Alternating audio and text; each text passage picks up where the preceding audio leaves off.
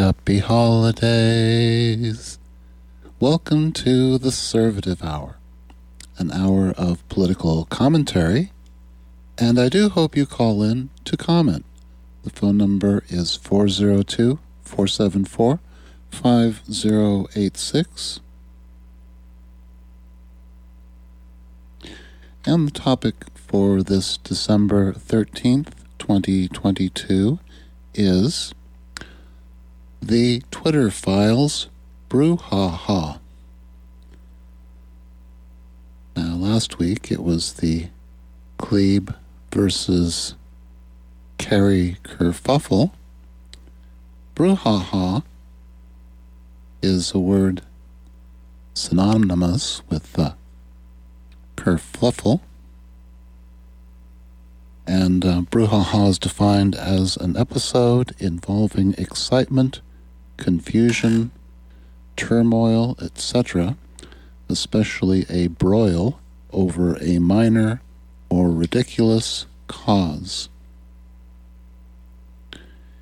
And it's listed as being synonymous with uh, commotion, hubbub, kerfuffle, or even a hullabaloo which was an excellent live music program from the early 60s through the mid 60s.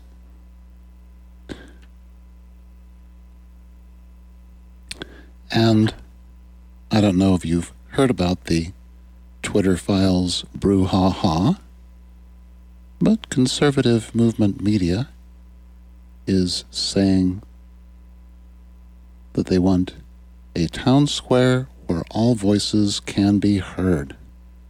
And they're very upset that anyone has advertised that and not delivered on the promise.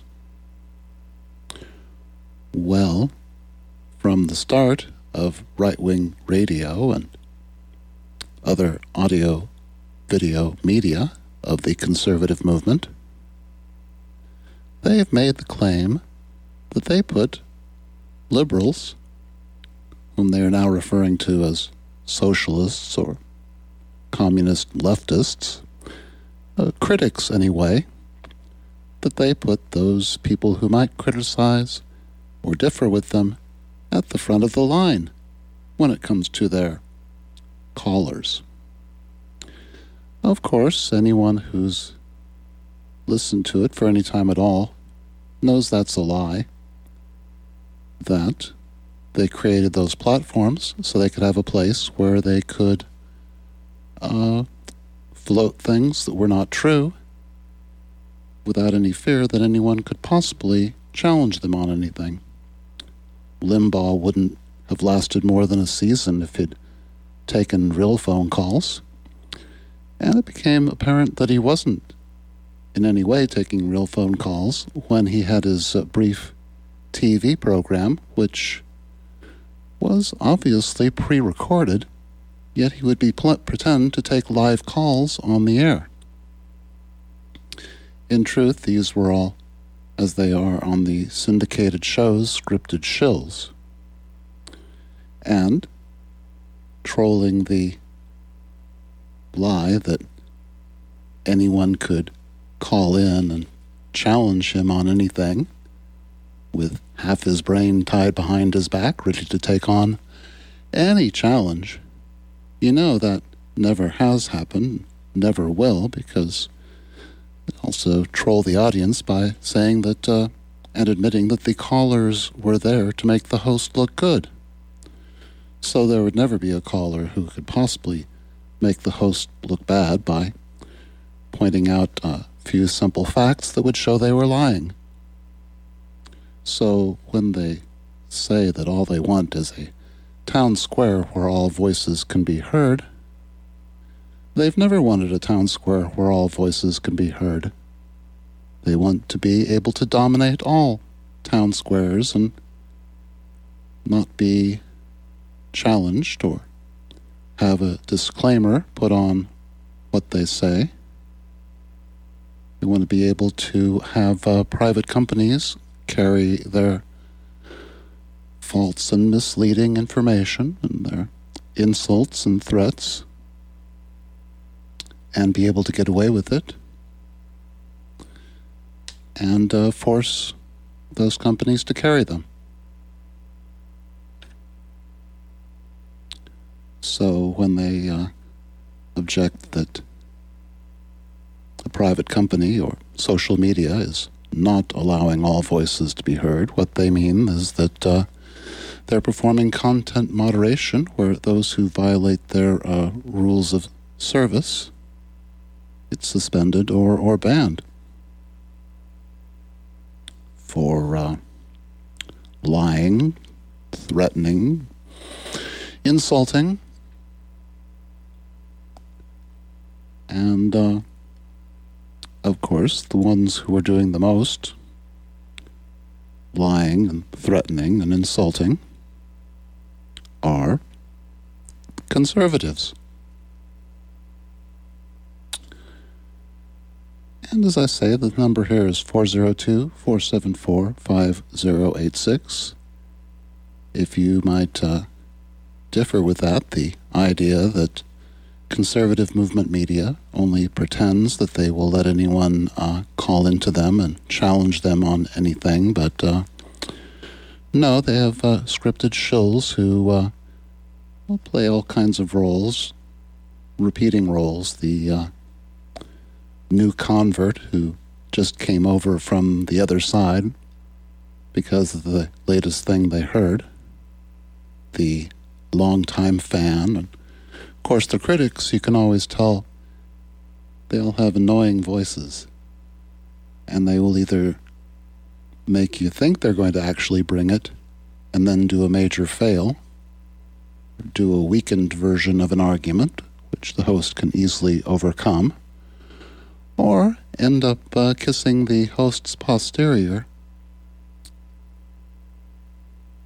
in spite of what uh, their call might have been advertised as, as being a uh,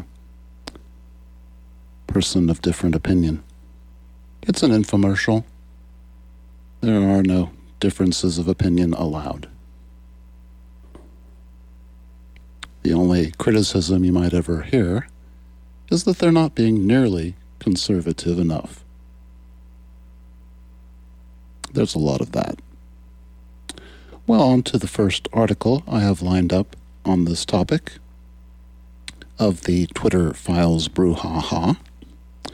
This is from Wired.com.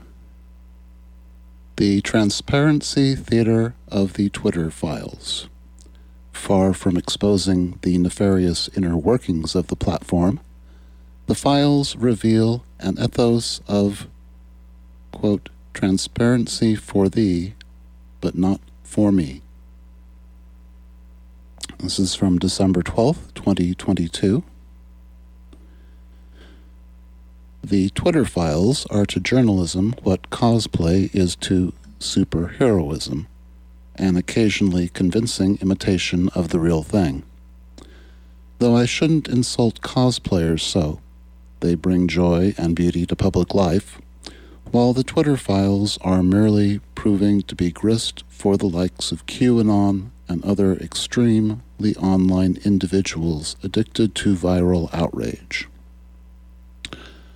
The latest round, this time curated by ex New York Times editor Bari Weiss, was meant to show that Twitter did indeed engage in the dreaded shadow banning of far right imagining and discriminate against conservative accounts by completely hiding them from the general public in an act of woke censorship perpetrated at the highest levels. But Weiss revealed both less and more than she wished, and in the process helped confirm what should already have been obvious after Matt Taibbi's first round of Twitter files posting. The confected scandals supposedly revealed by this PR friendly access to Twitter's internal systems offers a theatrical transparency that occludes the lack of the real thing under Musk's leadership. Part of the problem lies in the actual definition of shadow ban the term has come to mean whatever people want it to mean, with all the ideologically useful flexibility of words like woke. This has allowed Musk's right wing fans to play gotcha with an old tweet from Twitter HQ that categorically denied shadow banning. But aha, they seem to say, now intrepid journalist Bari Weiss has shown that this is not so. Weiss took advantage of this deliberate slippery, slipperiness when she claimed, quote, what many people call shadow banning Twitter executives and employees call visibility, visibility filtering, or VF, and implied her sources said they were exactly the same thing. But all she showed was that Twitter was doing what it had always said it was doing, first and foremost. Visibly filtering covers everything, including using user generated filtering. If you've blocked or muted anyone, they've been visibly filtered for you in com- company parlance. It also covers the way tweets from openly suspended accounts would be rendered invisible to the public. Without linking to it, we selectively quotes from this 2018 Twitter blog post by former trust and safety lead Vijaya Gadde and former product lead Kevavan K. Kapoor, where they categorically said, quote, People are asking us if we shadow ban. We do not. End quote. The trouble for the mob is that there are more words in this post. Gadde and Bay Kapoor set forth a clear definition of shadow banning. Quote, deliberately making someone's content undiscoverable to everyone except the person who posted it, unbeknownst to the original poster. This, they asserted, was not done, and nothing in the Twitter files proves otherwise. Musk enthusiasts have deemed this mere Weasley wordplay, but shockingly, there are still more words in this blog post, to wit, quote, we do rank tweets and search results. We do this because Twitter is most useful when it's immediately relevant. These ranking models take many signals into consideration to best organize tweets for timely relevance. We must also address bad faith actors who intend to manipulate or detract from healthy conversation. End quote. This ranking is explained in further detail with examples and an FAQ about a recent incident where some Republican politicians, along with Democratic politicos and a whole lot of other non conservatives, were temporarily unable to auto suggested to be auto suggested through search. That was quickly fixed, but Gadde and Big Kapoor were clear that Twitter always had and always would engage in ranking and filtering based on a variety of factors. In other words, the thing that we actually, quote, uncovered was something Twitter admitted to over four years ago. It's even in Twitter's terms of service. In short, no one's tweets were unfindable to the public without the poster knowing about it. If they were suspended or banned, naturally they'd be aware. De-amplification affecting a person's rankings in search results and the like is rather different. Some might call it freedom of speech, but not freedom of reach. The people playing semantic games are Musk, Musk and his propagandists performing a pantomime of transparency while glossing over a range of issues. Matt Taibbi revealed that the Trump administration made requests of Twitter all the time. But we know nothing about what they were, which were acted on, and why Weiss revealed that. The transphobic account Libs of TikTok was actually being given preferential treatment. No moderation decision could be made about the account without consulting higher ups, a privilege afforded to very few on the platform and doubtlessly implemented to avoid upsetting the ever voluble online right. Why? But more than that, there has been absolutely no transparency about Musk's decision making since his arrival. Where are his emails? When can we gain insight into how he's single handedly made numerous content moderation decisions already? When will be when will, we be allowed to verify that his public statements match his private reasoning? When will we learn how critical decisions about staffing were made? The answer is likely never, in the absence of effective legal action.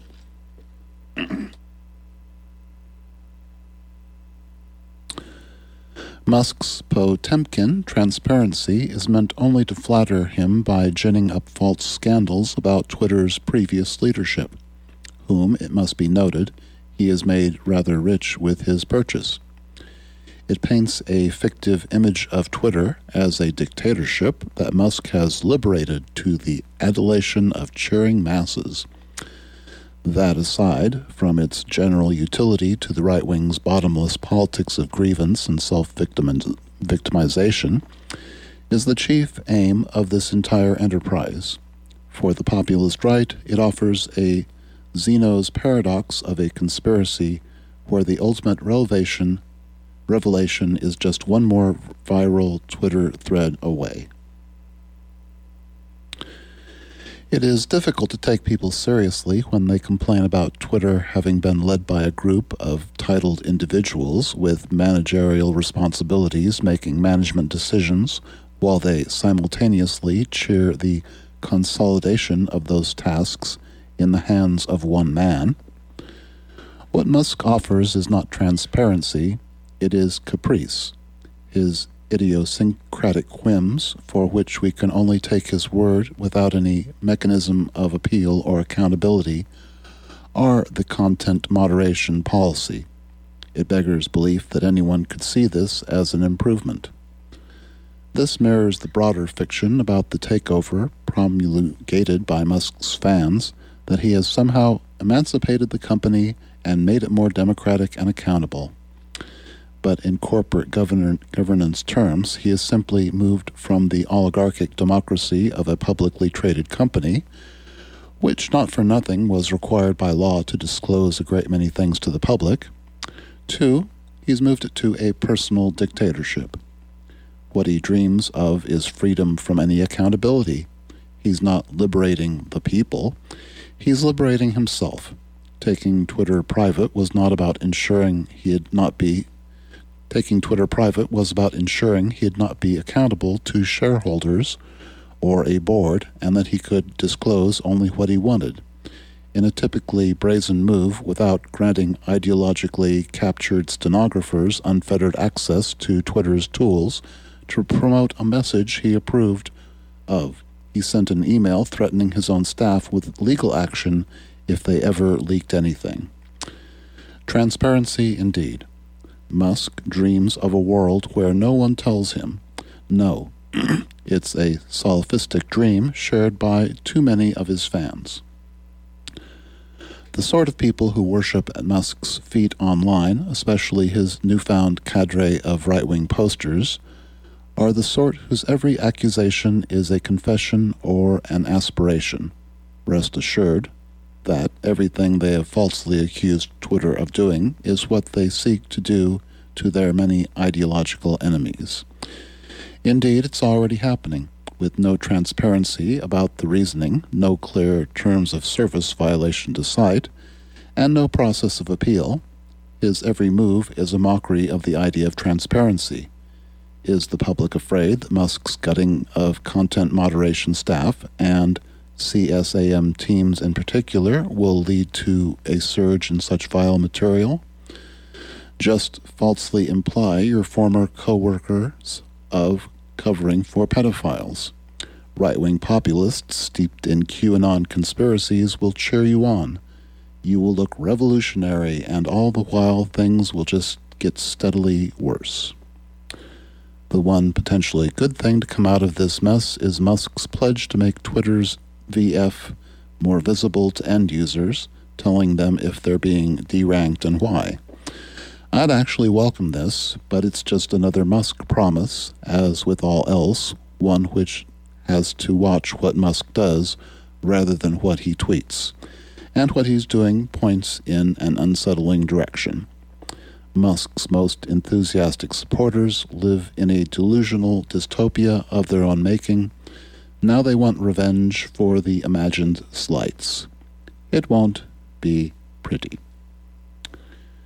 And that article can be found on Wired.com under the headline The Transparency Theater of the Twitter Files. It's now 11:24 a.m. Central Standard Time. And a sign here says to please encourage listeners to donate for the end of year giving. And please donate to end of year giving. You can go to kzum.org and donate there anytime.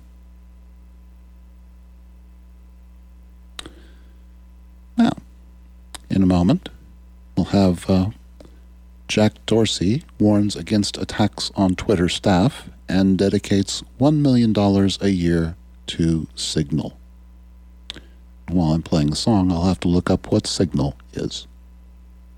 Jack Dorsey warns against attacks on Twitter staff and dedicates $1 million a year to Signal. And now that we know what Signal is, that will help in the understanding of what he's donating $1 million a year to. And this is by Devin Coldewey from uh, today, December 13th, 2022. Twitter founder Jack Dorsey issued a warning on the social network's state and prospects, saying it meets none of the standards he hoped to achieve and that harassment of its staff is short sighted and dangerous. It's time to move on, as he said before, and to that end, he's funding new efforts in open internet development, starting with $1 million per year to Signal. Starting a Twitter thread, but quickly transitioning to a blog post, he wrote,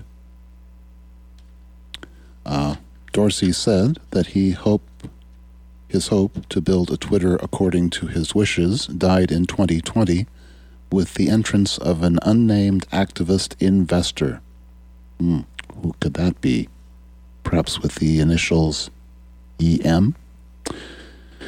Quote, I planned my exit at that moment knowing I was no longer right for the company, he wrote. The principles he had hoped to build on, resilience to corporate and government control, user controlled content with no exceptions, and algorithm, algorithmic moderation are not present in today's Twitter, nor in the one he led, he admitted. Even so, he wrote that contrary to the insinuations accompanying the so called Twitter files, quote, there was no ill intent or hidden agendas, and everyone acted according to the best information we had at the time.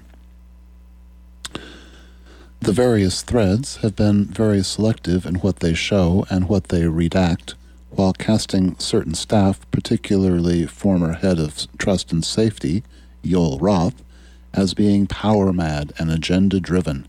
Roth reportedly experienced harassment in person serious enough that he had to temporarily leave his home.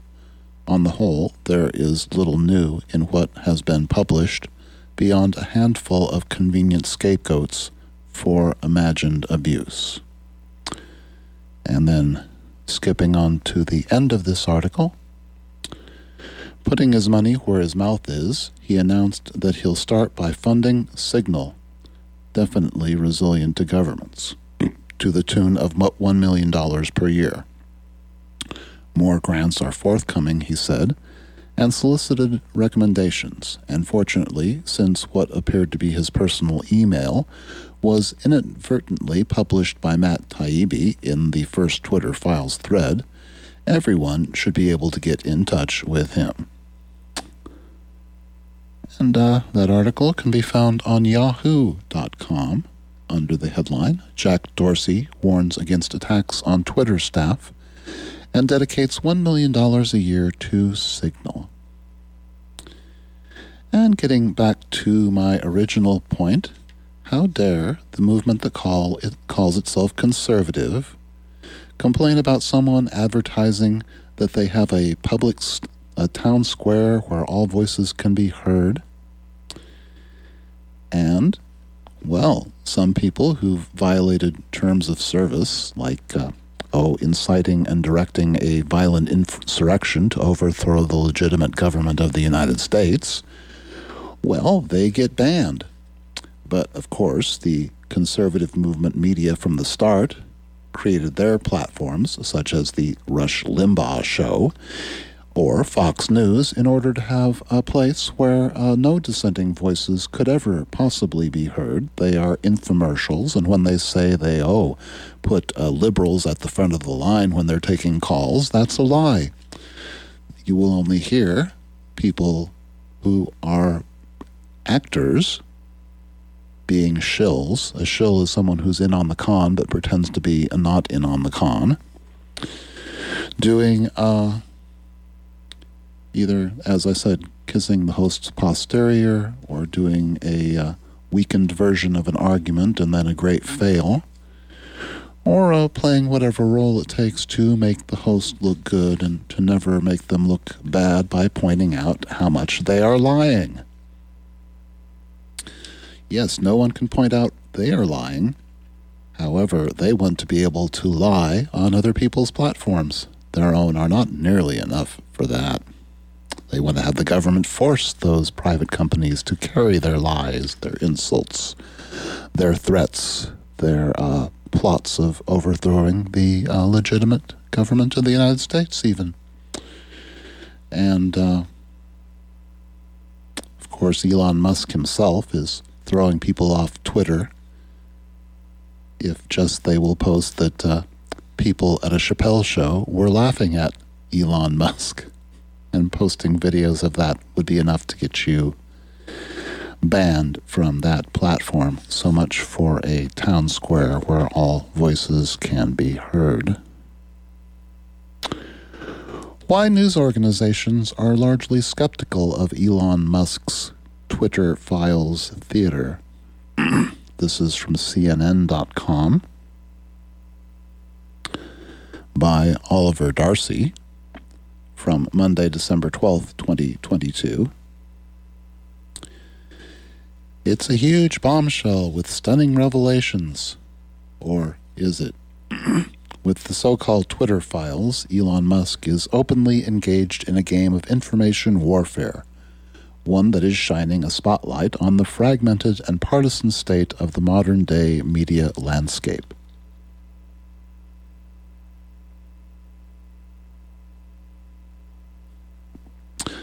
Led by Fox News, the right wing media machine is treating the ongoing series of stories as if they were the next Pentagon Papers, breathlessly hyping each new batch of documents as earth shattering scoops that illuminate horrific abuses of power by woke Twitter overlords of yesteryear. In that distorted universe, Musk is being hailed as a hero at the center of one of the biggest stories of 2022. The establishment press, however, has shown far less interest in the documents themselves with most news organizations outright ignoring various entries in the continuing series. The right wing media apparatus pushing the story has naturally asserted that the mum reaction is effectively because the mainstream press is made up of left wing hacks who want to hide the truth from the public. But of course, the truth is far more complicated, with news organizations having good reason to view the different drops with a skeptical eye. The chief reason most news organizations aren't up in arms about the story is because the releases have largely not contained any revelatory information. So far, the files have failed to do much outside highlighting exactly how messy content moderation can be especially when under immense pressure and dealing with the former President of the United States. That was the case on Monday when the fifth installment of the Twitter files were released, revealing some of the behind the scenes debate that preceded Donald Trump's ban. Gerald Baker, the conservative former top editor of the Wall Street Journal, wrote Monday, quote, The Twitter files tell us nothing new. There's no shocking revelation in there about government censorship or covert manipulation by political campaigns. They merely bring to the surface the internal deliberations of a company dealing with complex issues in ways consistent with its values. End quote. The lack of explosive new details is coupled with the fact that Musk refuses to open up the Twitter files to the press at large.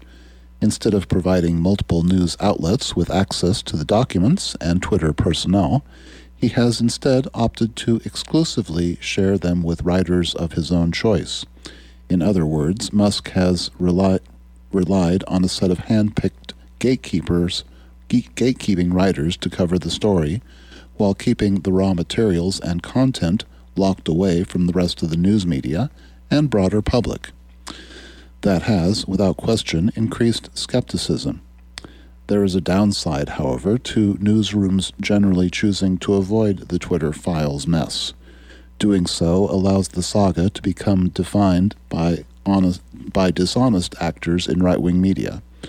When I searched Google for the term Twitter files, the top three stories on Monday were from Fox News, the New York Post, and the Washington Examiner.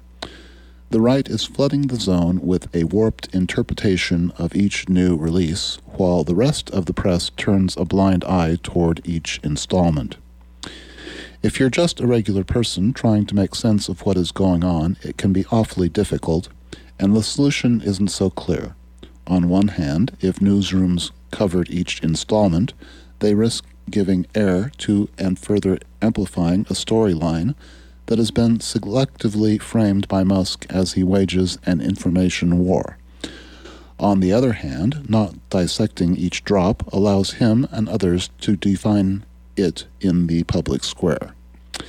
It's a difficult needle, needle to thread, arguably with no perfect solution. Uh, of course, that article can be found on CNN.com under the headline Why News Organizations Are Largely Skeptical of Elon Musk's Twitter Files Theater. Phone number here for this call in radio show is 402 474 5086 if you have any opinions on the uh, Twitter files brew ha ha. Okay, I had an actual caller, but they called in during the song and didn't have time to be on the air. But I am very happy because now I know that the phone works. And if you would like to help uh, test the phone too, the phone number is 402 474 5086. And uh, the caller, although I had a little difficulty hearing since I had the song playing loudly and wasn't certain exactly how to turn it down in the studio, uh, was uh, asking about Matt Taibbi and uh, giving my opinion. I said I considered him to be right along there with uh, Glenn Greenwald and Tulsi Gabbard as uh, people who were uh, useful idiots on the left for Putin Trump and mainly have their platform on Tucker Carlson. Matt Taibbi lived in Russia for a while and I used to use him long ago when he was in Rolling Stone, when he was reporting on the Iraq War. Uh, but then I came to realize that he was anti government of the United States no matter what the situation might be, and mainly sides with the old uh, Eastern Bloc and the Third World in his writings. So I don't uh, use him anymore. Nope, not Matt Taibbi. And there are good reasons why Rolling Stone got rid of him and now he writes on Substack and appears on the right wing media machine and mainly seems to work for Elon Musk in uh, yeah, supporting uh, Putin Trump. So, to Matt Taibbi, don't like him. No, not at all. Maybe you picked up on that. All right, from, uh, oh, here's a good one about Matt Taibbi from Wonkette.com. T- quote, Twitter files, unquote, wasn't dumb enough, so Musk and Taibbi bring in ringer Bari Weiss. This is by Liz Dye from December 7th, 2022. And really, caller, thank you for calling in, and I would like to uh, debate that with you anytime on the air and uh, have even more material assembled on uh, Matt Taibbi. And I think there's a few links in this article which go to some of the things I was referring to, as well as for uh, Bari Weiss. On Friday, Elon Musk fanboy Matt Taibbi, who used to be a real reporter but is now something else. I wonder what uh, it links to on the something else. Let me see that. Oh, from the Washington Post.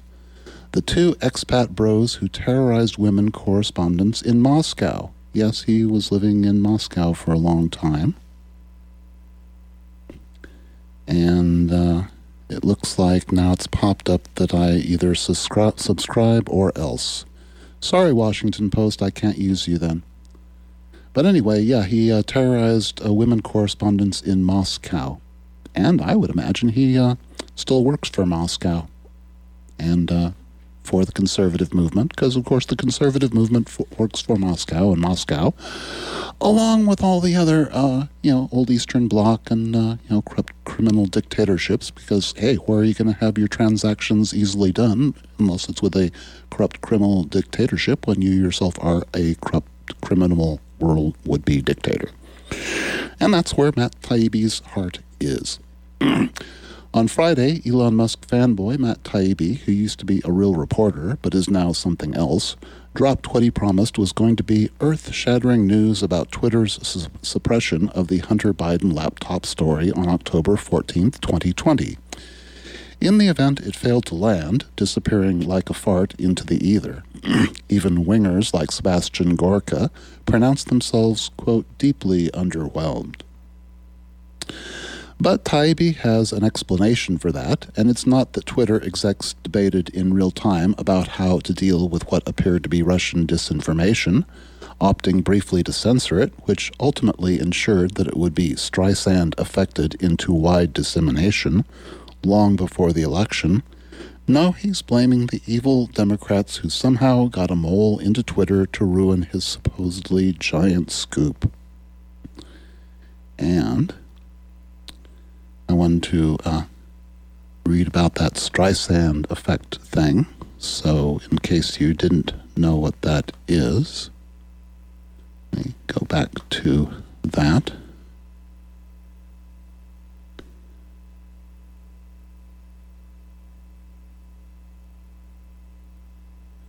Okay, the Streisand effect is a phenomenon that occurs when an attempt to hide, remove, or censor information has the unintended consequence of increasing awareness of that information, often via the internet.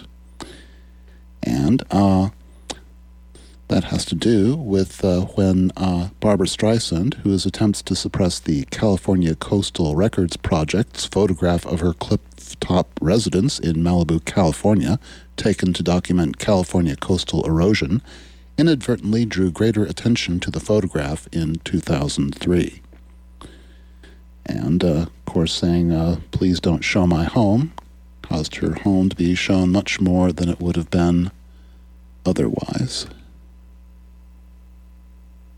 Okay, and, oh, speaking of the Hunter Biden laptop thing, I posted on my own Facebook account under Brian Mary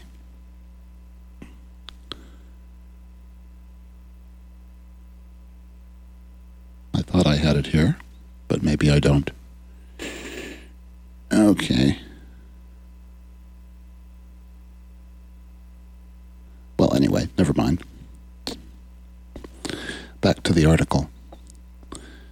Yesterday, Taibbi tapped out a thread he captioned Twitter Files Supplemental, in which he breathlessly reported that on Tuesday, Twitter Deputy General Counsel and former FBI General Counsel Jim Baker was fired.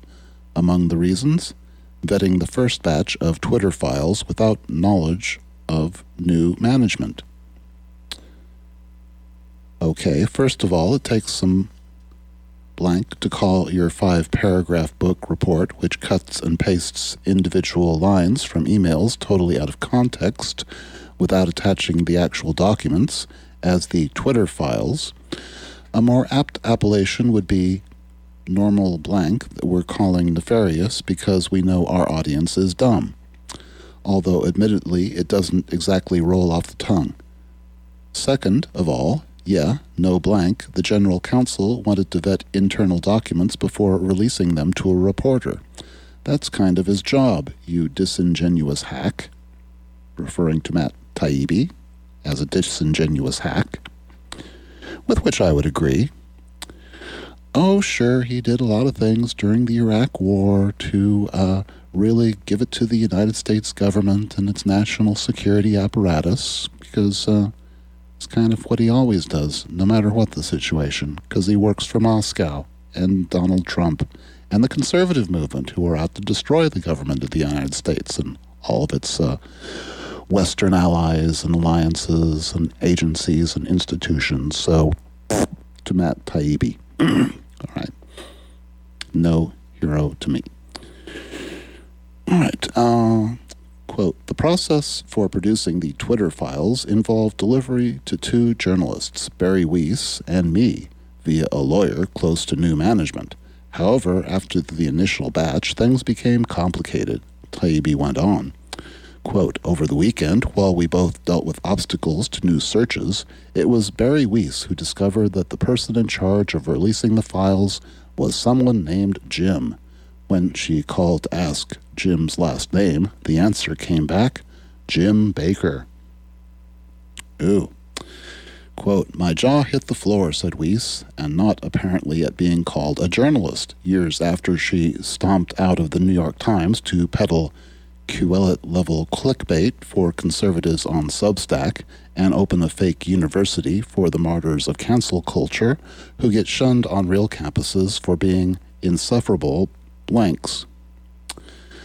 James Baker, not the former Secretary of State, was a career federal prosecutor who joined the Justice Department during the first Bush administration and rose to general counsel of the FBI in 2014, got pushed out by FBI Director Chris Wray in 2017, and was hired by Twitter in June of 2020.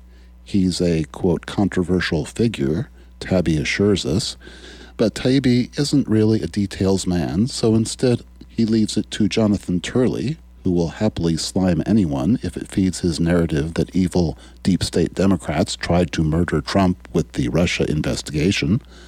Republicans have long had a blank to do locker ups to Baker, but the closest they ever got was John Durham's indictment of DNC attorney Michael Sussmann for supposedly lying to Baker about the Alfa Bank server in the basement of Trump Towers. And that debacle wound up debacle wound up with an acquittal. now they're hoping to create enough confusion by shouting Baker's name and pretending that it proves that Twitter is biased against conservatives, absent any actual facts. And it seems that I've run out of time, so all I'll have to say is this has been the Servative Hour. Thank you very much for listening and good night to you all.